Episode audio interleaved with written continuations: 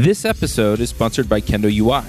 Kendo UI allows you to build better apps faster. They have a comprehensive library ranging from data grids and charts to buttons and sliders. Plus, you can use their components as plain JavaScript as well as in Angular, React, and Vue. They have a large collection of customizable popular themes like Bootstrap and Material. Go check them out at javascriptjabber.com slash kendoui. Hey everybody, and welcome to another episode of JavaScript Jabber. This week on our panel we have Joe Eames, Hey, everybody. Aimee Knight, Hello from Nashville. I'm Charles Max Wood from devchat.tv, and this week we're talking to Kent Beck. Howdy, y'all. Now, Kent, uh, for people who've been around the programming community a while, you need no introduction, but I'm assuming we Oh, probably wait, have. wait, wait, wait, wait. That's that's not actually true. The the things I've worked on need no introduction, but it's not uncommon for me to walk into a, a room of hundred developers and go, Oh, "Well, of course you know who I am," and, and no, Everybody says who? Then it's a uh, dev patterns, JUnit, TDD. Oh, yes, of course we know about those things. Yeah. So gotcha. go ahead and introduce me. I I, I was just going to say, you know, we have we have newer folks that you know weren't around when Agile was getting big and extreme programming and TDD and yeah, all of the things that you mentioned. I mean, you've pioneered some of these things. In other instances, just talking to you, it feels like you pulled together a bunch of ideas that were out there and kind of coalesced them into something.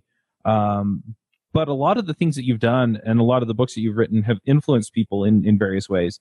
And so it's just, it's really interesting to just dive in and say, okay, um, you know, what, what, what have we learned over the last however many years?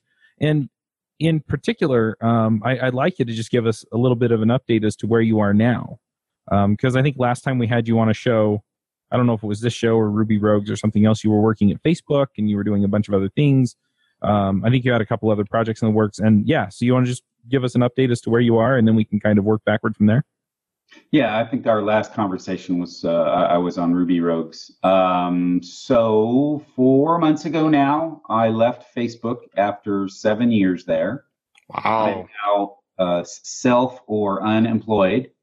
Um, a, a decompressing a bit. It's a, it's a, was a pretty intense environment. Uh, I live in San Francisco. I'm traveling a lot, uh, uh, doing a lot of writing, doing art, playing a lot of music, um, thinking about some crazy programming ideas, talking to lots of friends. So that's basically my life. Taking a breather. Yep. Yep. Very cool. Seven years is a long time. That's like 60 computer years and regular years, right? Seven computer Uh, years. yeah, absolutely. I mean, Facebook was 2,000 employees when I joined and 25,000 when I left. Wow. Wow, that's a big change.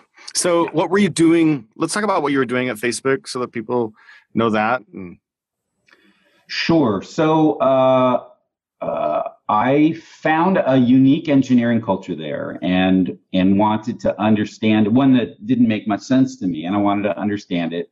So I uh, my first take was to dive in and and as a developer, and quickly found out that my strengths as a developer didn't match the kind of I, I'm not a d- didn't match the the needs of the organization. So I'm not a big complexity guy. I, I can't make complicated things work. I can make simple things work, and sometimes I can make complicated things simple. But um, uh, just like hand me a gigantic system and say dive in and make these crazy changes to it, and I'm just lost. So after about a, a year of trying to do that, um, a friend of mine, Peter Dimov, suggested, well, you've done this coaching stuff. Why don't you try just coaching? So I began what was my real career at Facebook, which was uh, uh, mostly one-on-one coaching of of uh, engineers with potential. Um, I in in the end, I probably coached 200 engineers directly.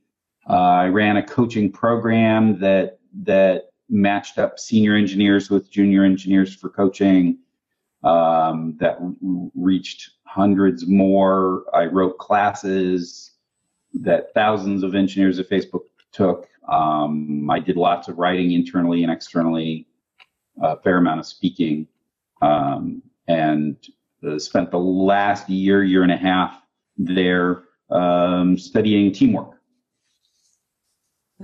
So when you say coaching, because I want to dig into this a little bit more, what exactly were you coaching these newer developers on? Well, I going into it, I hoped it would be technical stuff. You know, the cool uh, TDD uh, patterns. Uh, uh, nothing. Never. Never. Never. Never. Hmm. Smart engineers can teach themselves some new API or read some technical paper and go and implement it. That's. I mean, you're you're kind of automatically good at that. The things that were always the issues uh, were peoply stuff. Uh, imposter syndrome. Uh, attention deficit disorder, uh, personal issues, interpersonal issues, uh, communication, perfectionism.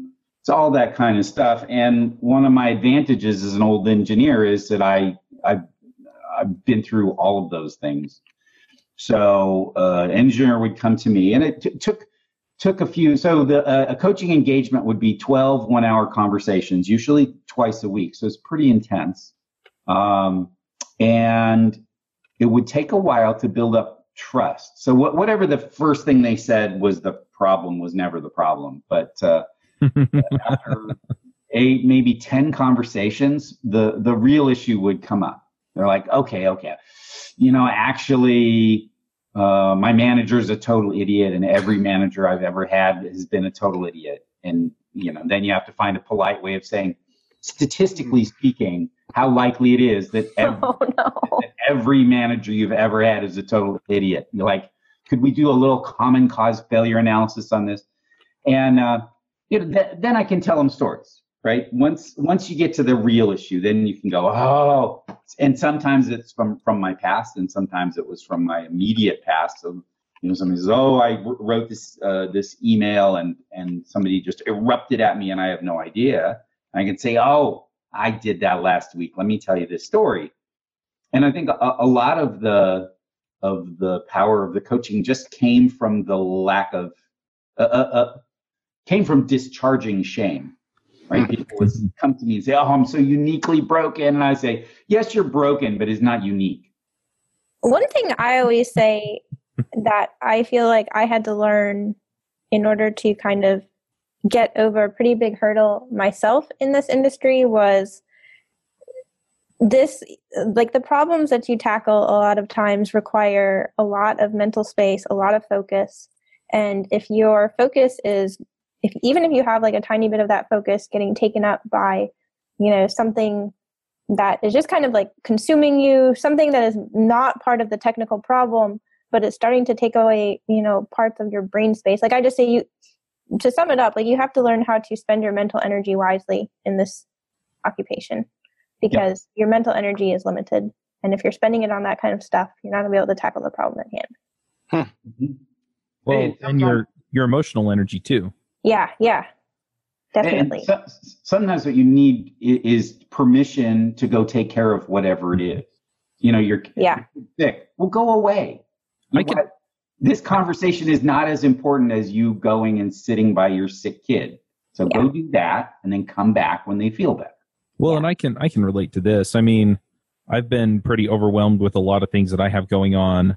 Um, a lot of emotional stuff happened over the last two months. I've talked about that a little bit on the show. I don't need to elaborate on it, but um, yeah, you know, I finally just emailed all of my co-hosts and said, "Can you guys handle the shows for three weeks so I can take some time to figure my crap out?" And everybody kind of got it. It was like, "Yeah, you you go do the human thing for a while, and we'll do the podcast thing, and we'll be here when you get back." And sometimes, yeah, you just need that permission. You need somebody to say, you know what, it's okay, we get it. Right. Definitely. I know, at, at least for me, like coming into this, you know, I wasn't always a developer. It is really odd to me when some things happen in life and my coworkers say, like, go home, get some rest, or or something like that, because I'm so used to, like, as an athlete, that that wasn't a thing usually. Like, you just keep going even if you're injured until the point where like you just can't do it anymore. Um, but in this kind of field, you really need to be at your best to do your best work. It's not something that you can hobble along like playing injured for too long. One of my friends at Facebook, Blake Matheny, introduced me to the vacation in place. So sometimes you come in, you sit down at your desk, you work for an hour, and it's just not happening. Like you just, the gears, you're grinding and you just can't get going. And that's when you take a vacation in place. So you, you can spend the rest of the day at your desk. But if you need to watch, binge watch, you know, something on Netflix or, or read some just really trashy novel, or you just do it and no shame. You're taking a vacation. You just happen to be doing it at your desk. And uh, the next day, man, you feel so much better. But there doesn't need to be shame around that. Like there's days it's just not happening. So don't try and force it to happen because that only makes it worse. And then you lose confidence and they come in the next day, you're like, oh, I'm still behind. And uh, I tried my hardest and uh, and I didn't make any progress. So what are my chances of making progress today? And down you go on the spiral, as opposed to just admitting there's days that are magic, absolute magic, and there's days when it's you, your brain's just not set up for it. And okay, that happens. And so when that happens, you move on to the next day. So what have you learned in your time doing this? Do you have any like trigger points that you are aware of that you need to watch out for to like know that you need to step away or do you see patterns in people that like I can try to be aware of as I'm approaching this or my friends who are doing this, patterns in them that I can see that I can help them to be like, hey, you know, you need to take a break? I, I think it's hard to answer. It's hard for me to answer that question generically. The nice thing about coaching and, and having these in depth conversations is you get to know each other. And so you can start to see the patterns. And, and then I can say, uh, okay, Aimee, you know, last week you said this and this, and then this happened, and I'm hearing that same stuff again. Like, what's that about?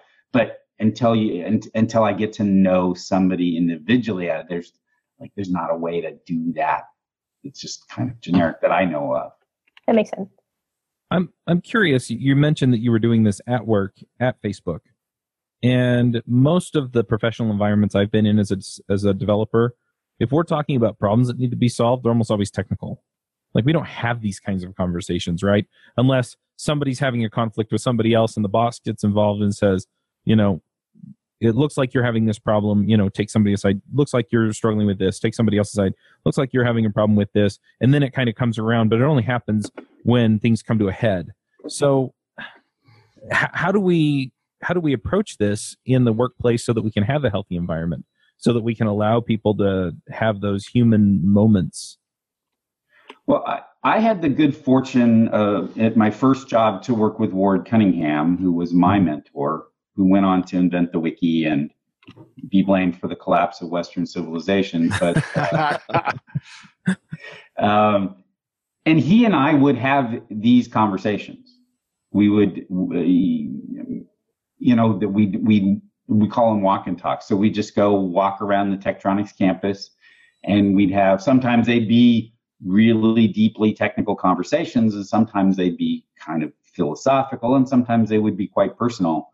Um, what I noticed when I got to Facebook is there was, as you said, there was just no forum for having those conversations. Everybody, we'd over optimized development as if the the you know two hours a week that you might spend on those conversations were better spent coding well no duh but uh, you could measure the the effects of the coding and you couldn't measure the effects of having these conversations so they just kind of got optimized out of everybody's workflow um, if that makes sense yeah, yeah very interesting I'm just curious. I mean, what is it costing us? Is there a way to measure that? I, I think uh, measurement is the is the wrong metaphor to use. Okay. I think the richness of human relationships. You know, and as engineers, of course, I, I immediately think, well, how many relationships and on which, you know, can I have a five point scale for my, you know, the different dimensions of my relationships and, well, you know, true, but I I think that's uh, entirely the wrong direction to take it. Hey, have I had a good conversation with somebody? So uh, I'm I uh, uh what's the polite way to say this? I became single again a year and a half ago. And one of the things I discovered in that process was just how valuable it was to have a two hour dinner conversation with somebody. Just sit down, have a talk. It didn't have to be serious, you know, uh, for hanky, what it just talk about stuff. And two hours later, I felt much, much better. Now, I'm not a peoply person, so I don't want to do that all the time, which is what eventually got to me about coaching. But um, uh, just having that, having a good talk with somebody a couple times a week makes my life much, much richer. If sometimes that person's a technical person, we can talk about what it's like to be, you know, San Francisco is a very particular kind of tech scene uh, yes. insular, particular. Yes, I'm just going to stick with that as my adjective and let everybody fill in the rest of it. Um, but um, like just being able to sit down and go, this seems weird. Is this weird? Yeah, that's weird. Ah, okay. That, then I feel much better. Like then I can participate in the weirdness or avoid it, and I don't feel bad. Like there's there's nothing wrong with me that I think it's strange that people would act in this way. Yeah, hmm. that makes sense. Hmm. So, did you um you spent all this time at Facebook doing this, and you you left, and you said uh, you did. Did you sort of imply that part of the reason that you finally decided after seven years to go was because you weren't a people person, and it and it was time to move on to something new? Yeah, you want the brutally honest answer? I got fired. That is a brutally I, honest answer. Very vulnerable I, too. I spent a year and a half studying teamwork, and the and with the intention of of trying to help teams work better at Facebook. Um, I saw a lot of great individual contribution, but the collaboration was difficult. And in the end, I had not made any impact on how teams worked together. The, some of that was uh, my responsibility, and some of it was the way the incentives are set up at Facebook make teamwork hard. How so, would they? Um, oh, sorry. No, no. no go, go ahead. ahead. Jump in. Well, I was going to ask, how do they measure that to say that you weren't making a difference? Well, it was always difficult to measure whether I was making a difference as a coach, too. I mean, in the end, I, I mean, a few years in, uh, they the HR did a study of my former students versus their peers as closely as they could match them, and my former students were twice as likely to get promoted in the year following coaching as their peers. So that kind of I, I could ride that for a while, you know, because it was mm-hmm. numerically clear that coaching was a good thing. I I think that that's underselling it, but at least it's something you can measure teamwork is not something that like I thought I was making some contributions in a difficult situation, but not enough. You know, I could I have done better? Sure. Did I get uh, some unlucky? Yes. Uh, but in the end, yeah, in a in a culture where if you can't measure it, it doesn't exist. It's really hard to make a case for uh, diffuse, uh, widespread long-term impact. And that was kind of where I got to. That's part of it. And the other part of it is I just pissed off a lot of people. That's that's what I was going to guess. Is you seem like well, no, no, no. Hear me out. I mean this in a good way. I mean this in a good way. Some of the engineers or managers that I've worked under that I look up to the most is they have a belief on something and they they believe in it very strongly and they're they're open to considering other options and they will look at those other options but if they have a strong belief in something they're not going to be swayed on it. And i actually admire that versus just like you know whichever way the wind blows you're going to follow that. So if you just if you just don't see eye to eye on something like that could actually be a good thing that you don't just cave and say okay yeah, I mean, certainly persistence is one of the strengths of my career. Um, but uh, communication, what's the Oscar Wilde phrase? Uh, gentleman never offends unintentionally. and I frequently offended people unintentionally. I would say stuff that seemed perfectly obvious and normal to me and just I suffer from this problem too. it was like a programmer thing I got in trouble for today. I'm like, I'm just stating the obvious. Why is anyone offended by this? I would not be offended if someone said this to me. I would want to know.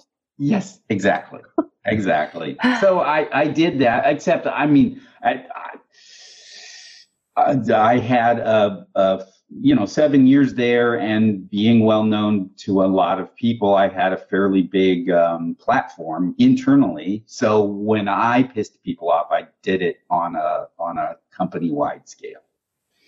And you know, at 2000, when when you're kind of close to the edge of success and failure, having somebody come in and lance the boil early is a really valuable thing. At 25,000, when you're when you're not nearly that close to the edge, a, a boil lancer just hurts.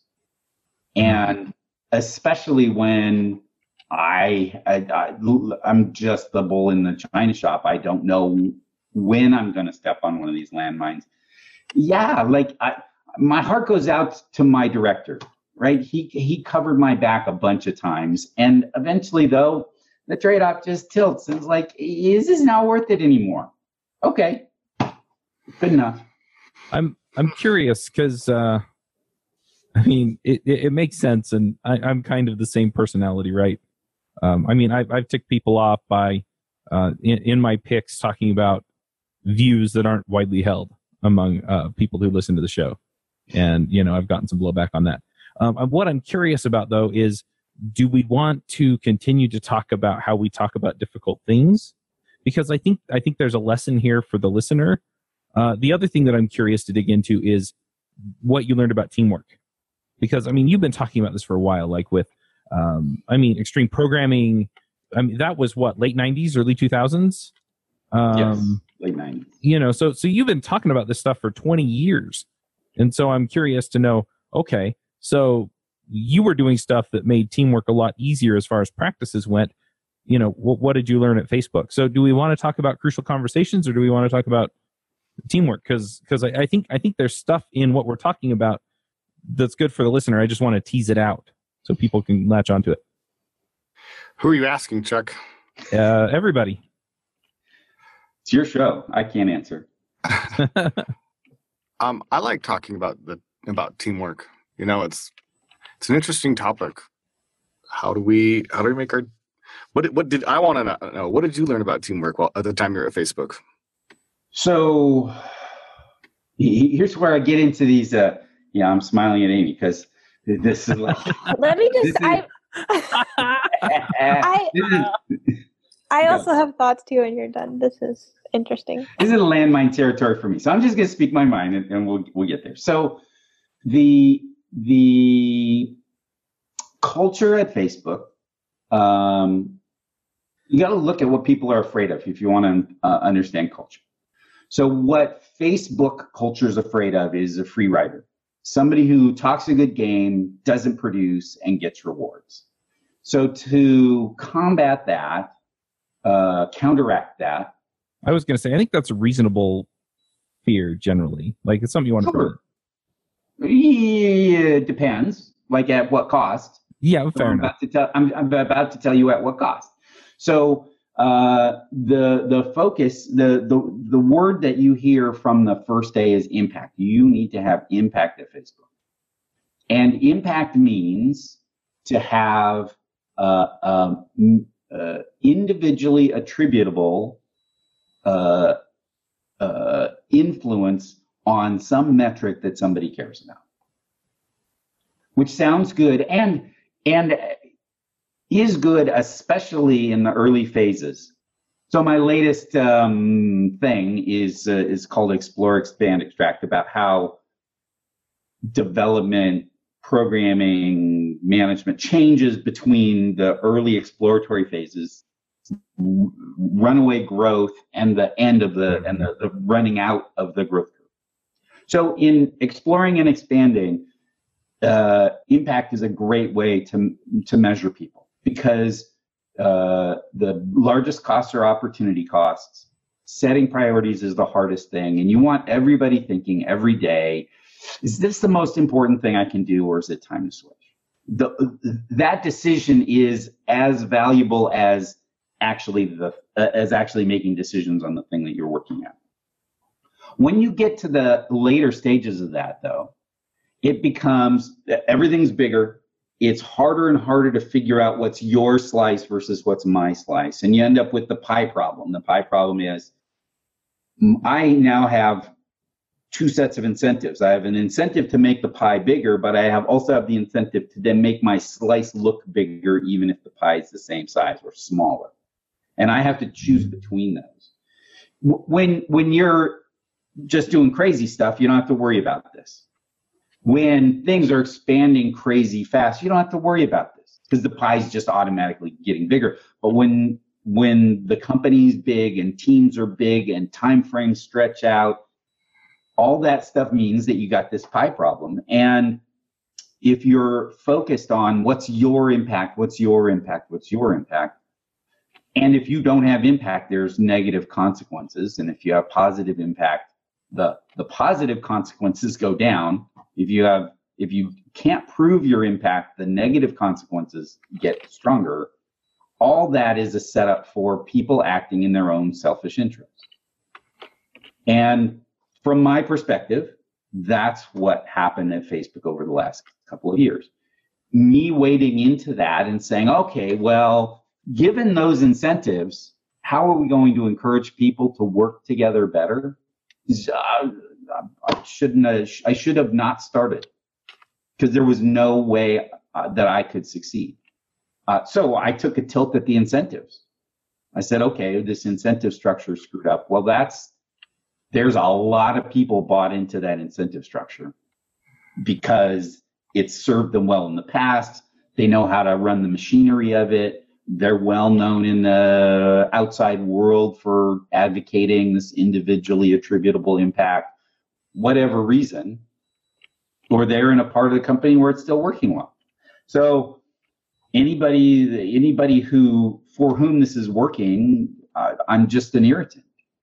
Like why? No, this is what got us here. You don't understand. You know, you you you're trying to this thing that we hate more than anything else, the idea that somebody's a free rider, that they're going to get rewards uh, and just be good at getting rewards instead of actually making a difference. That thing that you're we're most afraid of, you're telling us that's what we should take on. We should take on that risk now.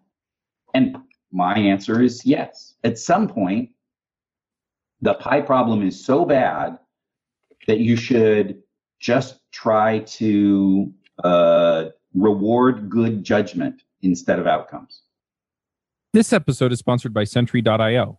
Recently, I came across a great tool for tracking and monitoring problems in my apps.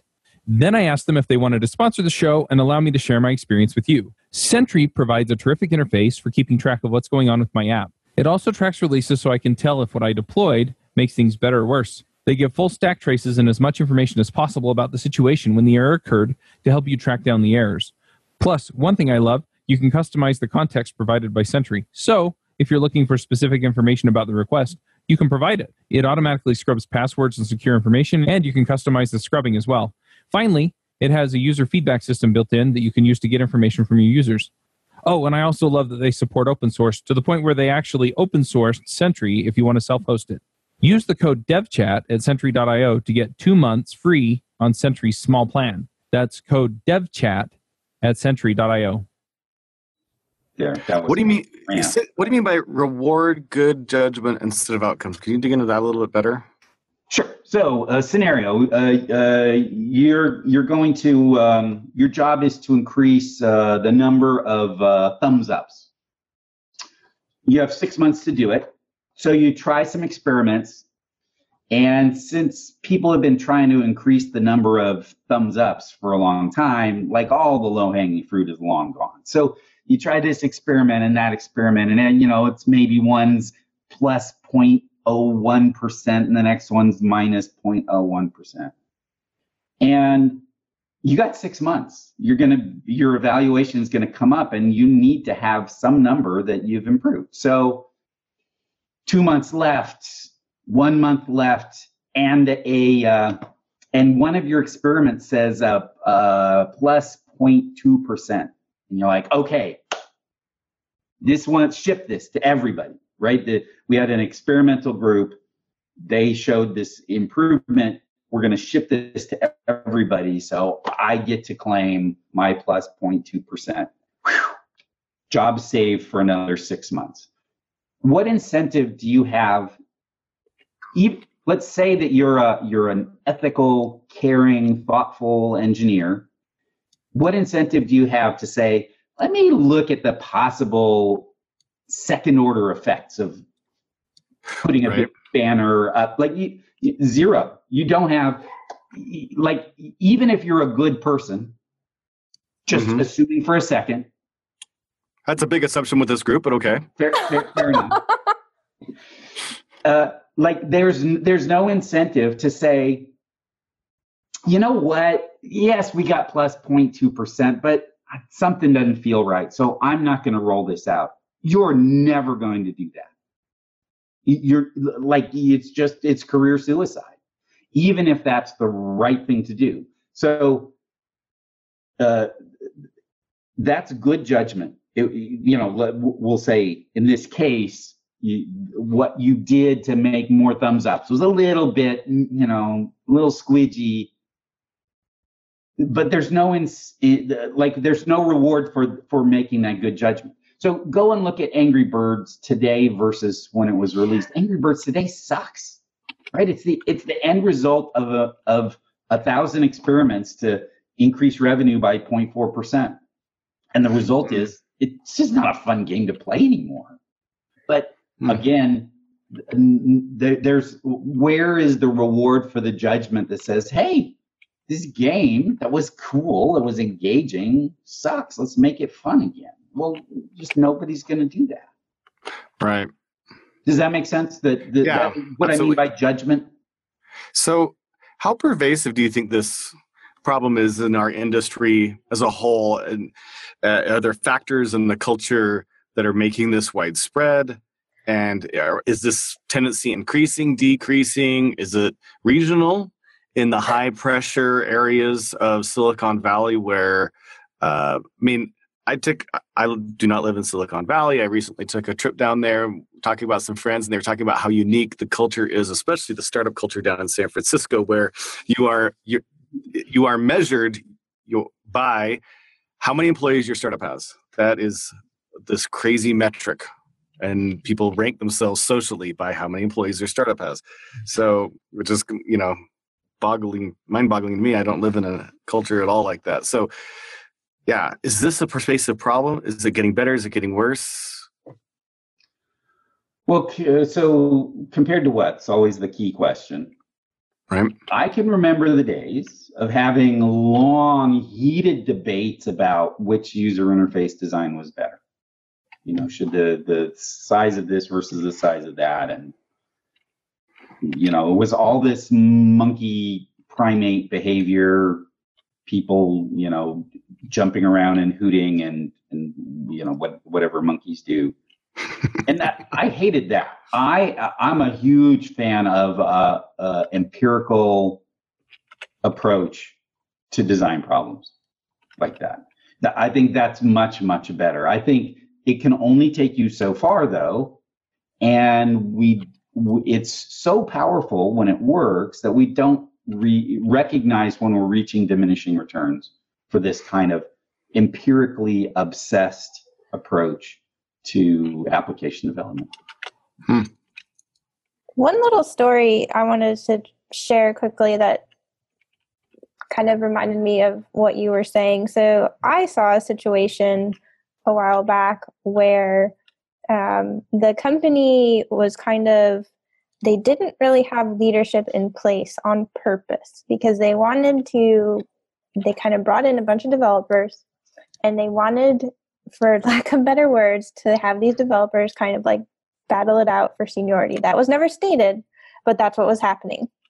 And at the same time there were some pretty aggressive deadlines in place.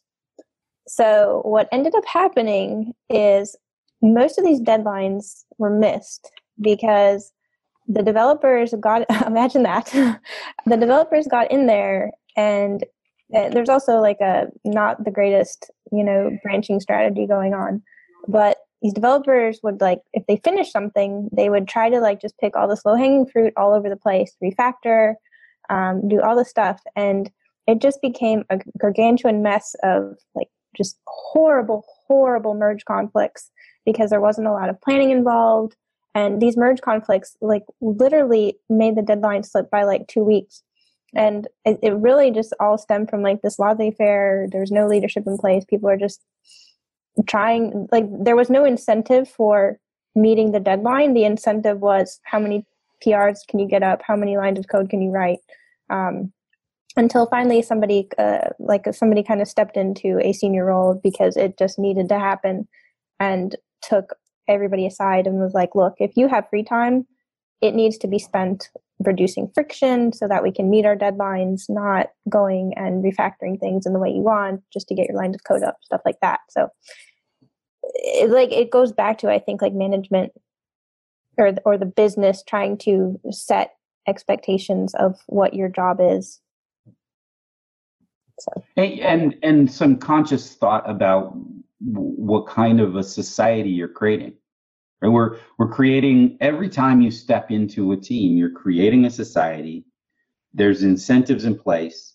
If if uh, you know incentives are complicated. I'm not just talking about money, but the social currency and uh, uh, feeling of belonging and uh, feedback, being able to see the impact of what you're doing on the external on on your customers. There's lots of ways that, that those incentives are created but you're creating incentives every time you build a culture like that and people are going to sometimes behave the worst possible that way that they can given those incentives yeah well the other thing is is a so one thing that i find and this is one of the things that i try and call out when i tell people do agile but do do actual agile where you're talking about your processes right? Because a lot of times what happens is is you hire a mess of developers they get in there and start working together and these incentives just kind of naturally occur. And nobody talks about them nobody understands exactly what's going on there. Nobody understands you know what um, the boss seems to reward people who deliver in this manner or that manner right? So some bosses will reward people for making them look good and then you know the the general vibe on the team is whoever sounds the smartest not necessarily who delivers the best or whatever code. And and so you're talking about these social currencies that that exist but nobody could actually tell you how that is unless you you all sat down together and started talking about uh, how somebody got rewarded for such and such a thing and even then people still may not get it. And so uh, I, I think one of the things that just gets me a little bit crazy is that you know we we talk about these systems being the apps that we build right? And and you know how well understood they are but we don't talk about the systems that generate these systems. Um, there there was a quote or something that was tweeted on twitter by brian hogan and he basically said um, software is 20% code and 80% people and yet we focus on the 20% that's the code and that 20% is generous and uh, you know it's it's it anyway it, th- these are the things that i'm thinking about and it's like yeah you know when we're talking about teamwork we need to be able to talk about this stuff. And we need to make it safe for people to bring up the stuff that isn't quite doesn't quite make us feel safe right? Because if somebody's having an experience that's contrary to the culture we want to create if we're not talking about the values our team has if we're not making it an area where we can have an open conversation about technologies that sound insane to use might actually be the right answer. If we're not having these kinds of conversations we're doing this process and it might be better if we pair program but you know what? That sounds scary and the the, the boss is a little worried about productivity. You know it, it has to be safe to have those conversations. And and the social currency then has to be it aligns with our values and it's getting us where we want to go. Mm-hmm. And if you're not having those conversations and you're leaving it up to kind of whatever people do, and inevitably there's some part of what people do, even the best people, that really sucks. Yep. It, so I, I, um, a, a, phrase that I used a lot was uh, with my Facebook shareholder hat on. So I'd be coaching somebody, and they'd be they'd say, "Well, you know, I want I don't want to take this risk because I want to make sure that I I you know meet this miles this trivial milestone by this date." As opposed to this much cooler, bigger, more uh, uh, job with uh, risk but potential I'd say, well, okay, now with my Facebook shareholder hat on, what I want you to do is go try this thing. I can understand that with your engineer hat on, that's that's not attractive to you. So incentives are never going to align perfectly, but when they get close to 180 degrees, then we really do need to have this conversation. And that's a difficult one to have uh, because people get attached to their incentive systems. They get good at navigating this particular set of incentives. And the idea that, well, maybe, maybe uh, here I am and I'm a special person given this set of incentives. But if we change the incentives, you know, if the, the scoring rules change, maybe I'm not good anymore. No, I don't want to change the scoring rules. That's true. I mean, it, there there is risk. Yeah, and there could be a lot of comfort you don't want to get away from in situations like that. I'm I'm comfortable. I'm I'm succeeding. I don't want to risk getting to a place where I'm not succeeding. Yeah. Well, and you you may be making forward progress. You know, I mean, we, we could throw out the extreme example that whoever the biggest blowhard is is getting the biggest rewards. I don't think that's generally the case, but it allows us to kind of make a safe comparison because nobody's going to identify with that. I hope. Um, but yeah, you know, so if if that's if that's the way that it works, and you're the biggest blowhard, then there's some risk if you change the incentive structure that you getting up there and bloviating about some idiotic thing is Did not you say going bloviating? to. Yeah, Bloviating, yes. Bloviating. This is a new word. it's a new. Okay. Um, bloviating is basically getting up and saying lots about nothing. I like this word. Anyway, um, so but but yeah, so if you get up and you talk and talk and talk and talk and talk, and you're not accomplishing anything, and then the incentive shift to people who are accomplishing something, then you have something to lose. And I think that's what we're talking about here. Is yeah. So your incentive isn't just to keep talking. Your incentive is also to maintain the status quo. And so you may feel uncomfortable or get angry or be scared when you see things start to shift. Mhm. Yeah, and work very hard to pull things back to the status quo. Yeah. Yeah. So I'd like to talk about testing and TDD and the state of that in the modern world today. yes. Yeah. So where is uh, obviously I have my own opinions, but um, and for listeners who may or may not be familiar, um, I started I got into testing due to Kent's uh, fantastic book on test-driven development. Is it test-driven development by example? Is that what the name of it is? Correct. Still absolutely a classic and a great way to learn TDD. So testing in general it continues to be a very popular subject and TDD we've we've we've seen this crazy explosion of wild west technologies in the JavaScript world. And JavaScript is quickly becoming the most ubiquitous language uh, that exists out there. And you're working at a place that I'm obviously does a lot of JavaScript. So I don't know how connected you are to testing in the JavaScript world or testing in general, but where where's testing at in your view today in contrast to and TDD in contrast to where it was in 2000 2001 when you were doing a lot of work on pushing forward things that uh, in new ways that hadn't been done before So I wouldn't say that I have a broad based understanding of, of where testing is in any particular uh, community. I know that there are uh, language communities where it's more of the done thing. So in Ruby, for example, tests are just, well, of course, obviously. Um, uh, there are other languages where uh, if something's hard to test, well, we don't we don't write automated tests for that.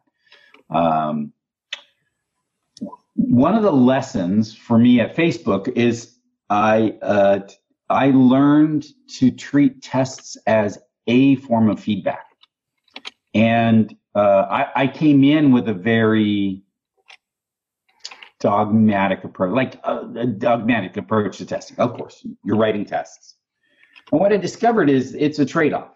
If you're unlikely to make decision, uh, make mistakes in logic, And if you make mistakes in logic, it's uh, unlikely to be expensive. And the mistakes that you make, that you do make, only show up in production and can't be re- reproduced in a micro kind of testing environment. Then writing automated tests in the TDD kind of style doesn't buy you anything. If you if you just try some stuff, you you try out every small scale test you can think of, and everything works, and you put it in production, it fails. You should have just put it into production to begin with. So test for me is part of a trade-off. Now I I uh, for fun um, started writing a version of Smalltalk from scratch. Uh, uh, from start building a bytecode virtual machine on up, and I did it entirely test first, and I absolutely loved it because, because I love this feeling that I always have something to do next. I always have a bite-sized chunk to do next. Um, if I can't figure out how to write a test, then I need to take a break. Uh, even if I don't know how to implement something, I can almost always figure out how to test for it. So write the test. Uh, if I have a test that's broken, I can almost always figure out how to get it to pass. So I do that. And if I have some kind of janky code, I can I might be able to figure out how to clean it up or not. So I always have something I can do to move forward. I mean, what kills me as a programmer, what kills my productivity is not how slow I go when I'm programming. It's how long I don't program. Hmm. So for me, given my peculiarities, uh, having that TDD kind of workflow is is really really helpful. Not everybody's like me. Um, not all problems uh, do the uh, uh, uh, is it obvious how to write tests? You know, you're writing some complicated UI code. How do you write tests for this? Maybe easy, maybe hard. Um, I'm kind of meandering a bit. Can you uh, have I accidentally answered your question at any point?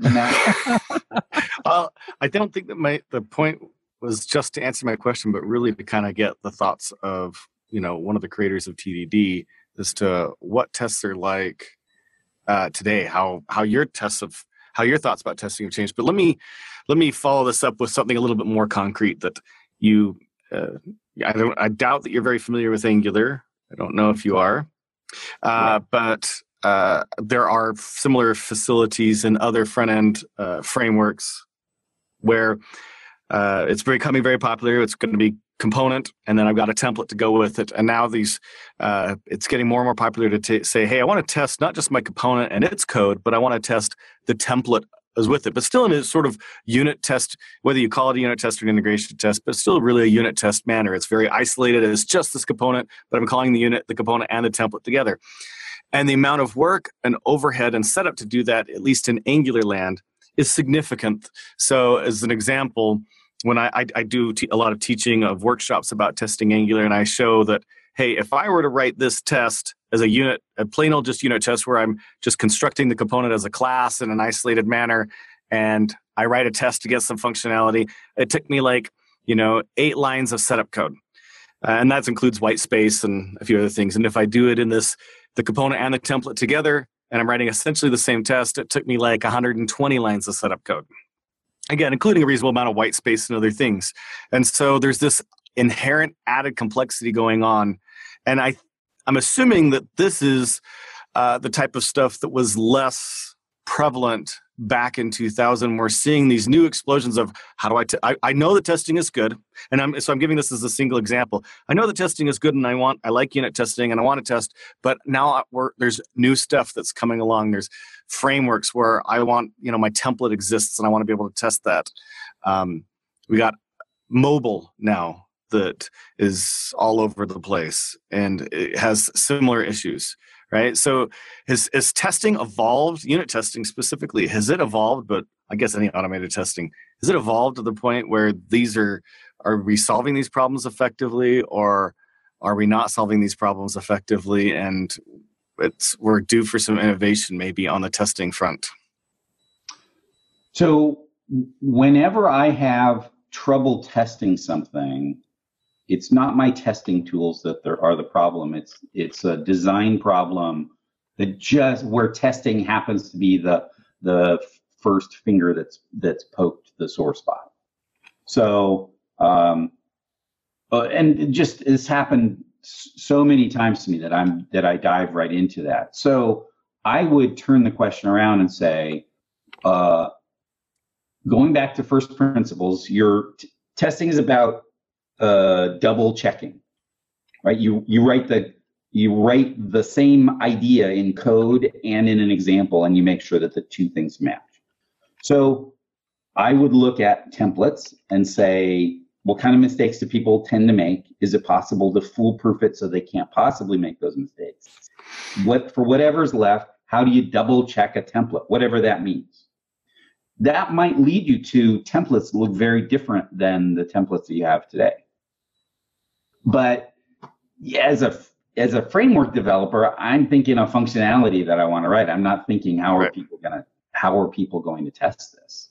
So I'm not surprised that we end up with frameworks that are difficult to test. But that doesn't mean that's the only way to write a framework for that functionality. I think hmm. there is a design problem here that says how would how would this be recast if double checking in this example versus universal style was a higher priority. Mm-hmm. So, I mean, it seems to me like, for example, Rails is an example of a framework that was built where the concept of double checking was. Um, I wouldn't. I wouldn't even call it an afterthought in a lot of these things, these frameworks, because in a lot of frameworks it was like, oh, it has to be testable. But the idea of what is easy and what is hard is a difficult concept sometimes to grasp, and then it can quickly balloon and get away from you, and all of a sudden this is a little bit harder than I thought it would, or than I feel like it needs to be, right? And to go back and re re-architect the entire thing such that this aspect is easy is now useless because there's so many other benefits that are coming out. So we're just going to deal with this, the fact that this got harder than I wished it would have been, right? Well, maybe it's not so bad that parts of the code are hard to test. Like it's all trade-offs. So right. what, if if what you have to give up is much more painful. If, if what you get by just letting some of the logic be hard to test is is valuable, if making it easier to test would cause lots of pain, then don't do it. But double checking is just a such a powerful workflow. It's such a powerful principle that I want to include it in the things that I do because it helps me sleep at night. You know, the uh, the help helps me sleep when the wind blows. I love mm. that phrase. That that was going to be kind of my question. If if you are just playing around with something on your own, uh, at what point do you actually write tests? Do you write them just if you're coding something up for fun? Do you start with tests because you feel that that helps you understand the problem better, or your solution is cleaner? Depends. Um, so the, the, the explore, expand, extract stuff that I talked about earlier. When you're exploring, you have an idea. The biggest risk factor is how are users going to behave. You know, if I put some user interface in front of you, how are you going to respond to that? So I want to shorten the path between my having this crazy idea and observing how you treat that idea out in the wild. If tests help me answer that question quicker, I absolutely want to write them. Uh, if tests slow that feedback loop down, then I absolutely don't want to write them. Uh, for me, like this, the project I was I was talking about, this uh, Smalltalk virtual machine, it was absolutely essential to my workflow to be able to like the the API is obvious, the uh, and, and clean. I I know where I'm going. Um, the technical complexity is going to be difficult. I'm more likely to panic technically and get into one of these stalled states. So that's me coding for fun, but it's absolutely necessary for me to write tests in order to complete that.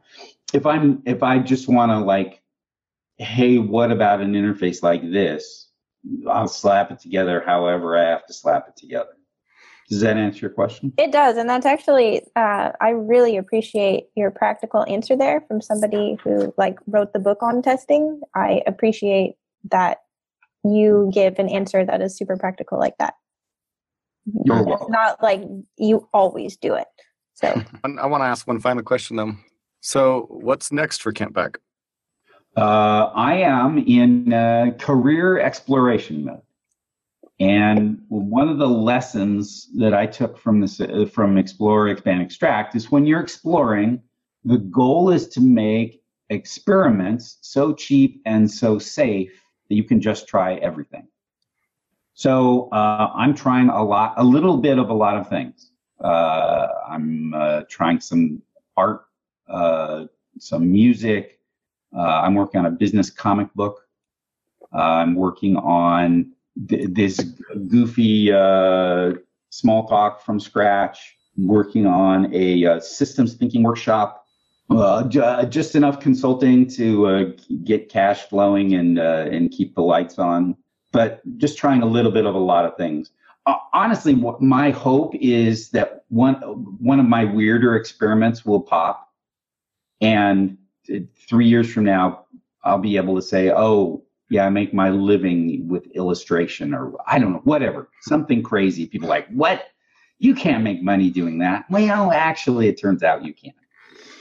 I'm also do. Uh, I'm writing a book about uh, about my Facebook experiences and and this distinction, this really fundamental distinction between how you behave when you don't know how the external world's going to react. That's exploration.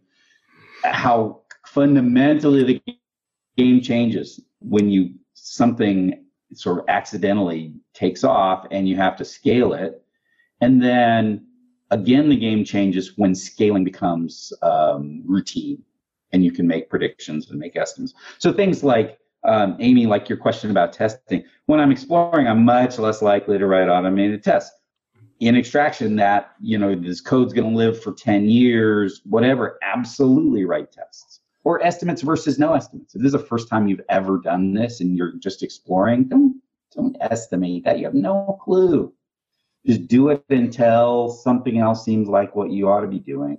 If you're extracting you know you got a big team and this is the 50th feature like this that you've added sure absolutely estimate that. Um, so I, I that's something I uncovered maybe two years ago, and it really fundamentally changed the way that I look at wow everything programming language, choice, management style, capital allocation, you name it.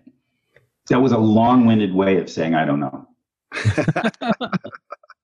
yeah, but the thing is, is that uh, I I, I think the two things that I pull from that is that you know even Kent Beck doesn't always know what's coming next, and the other thing I pulled from it is is it's okay when you don't know what to do next. Try a bunch of stuff and see what works for you. just keep going. Like, Yeah. Sometimes you can just do it, take it a day at a time. Yep. Just keep swimming. Just I'm a big proponent of only setting, setting short term goals because there's so much in the long term that is completely out of our control that you're better off setting little short term goals. Once you reach the short term goal, then you set another short term goal. And you're going to accomplish more that way than like a five, 10 year goal because who knows what could happen.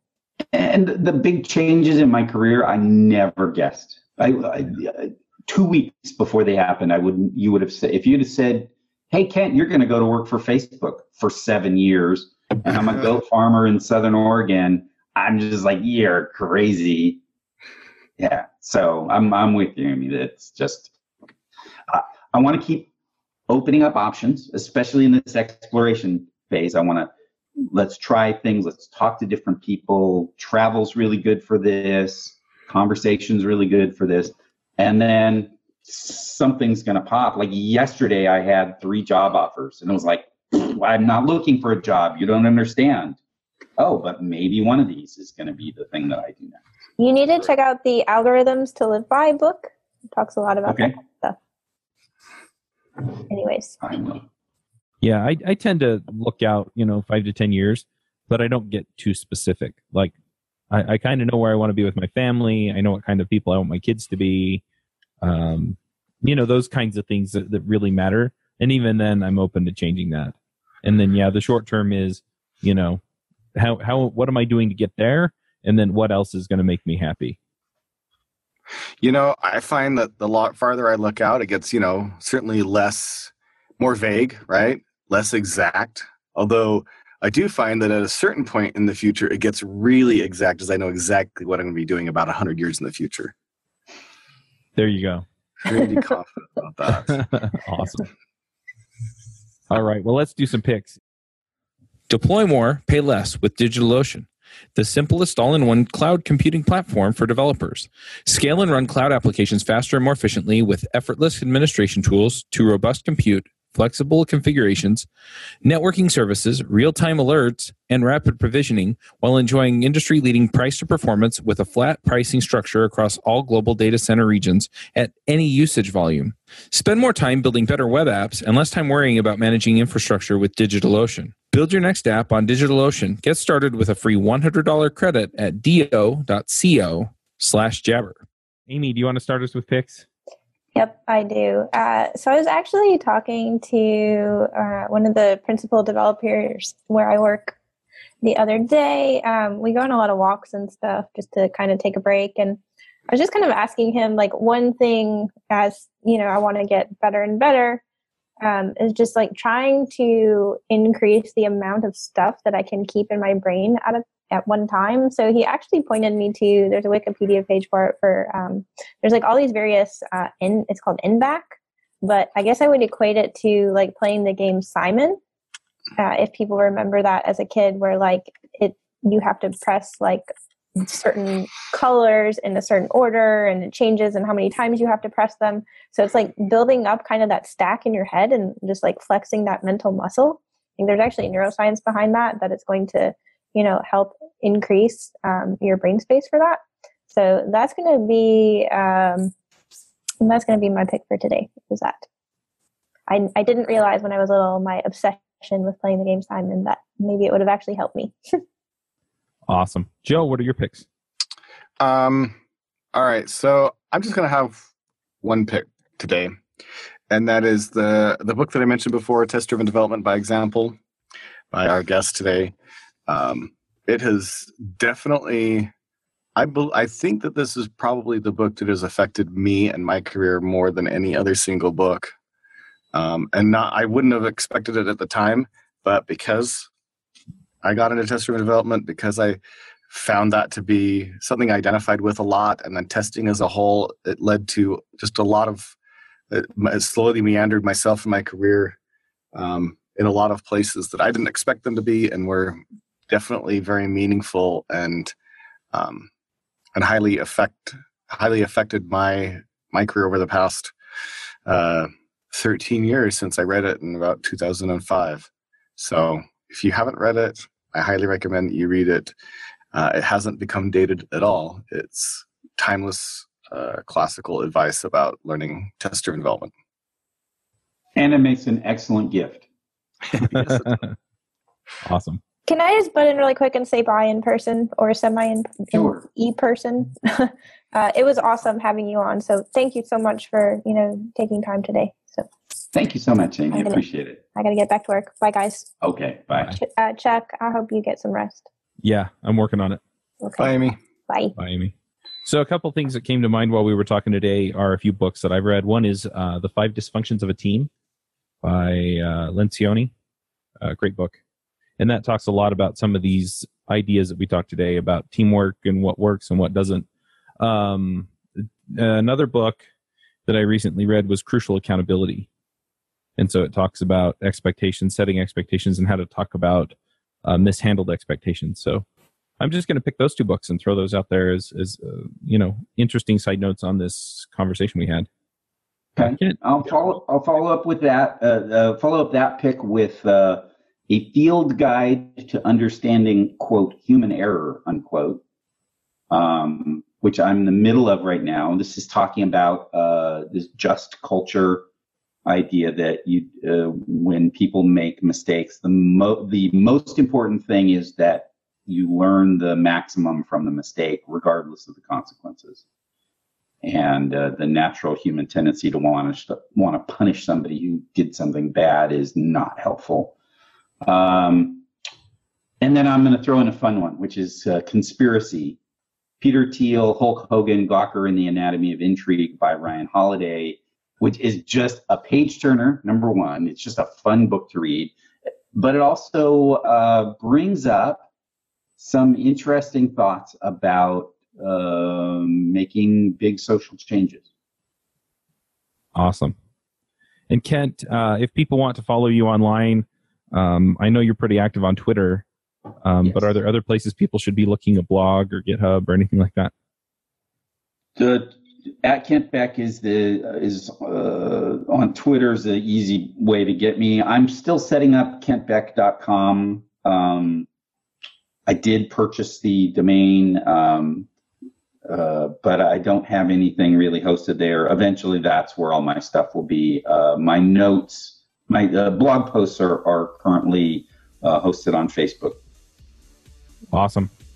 All right. Well, thanks for coming, Kent. It's always fun to talk, and hopefully, we can uh, get you to come back around in another little while. Absolutely. Thank you very much for having me. Yeah, no problem. Bandwidth for this segment is provided by CacheFly, the world's fastest CDN. Deliver your content fast with CacheFly. Visit C A C H E F L Y dot com to learn more.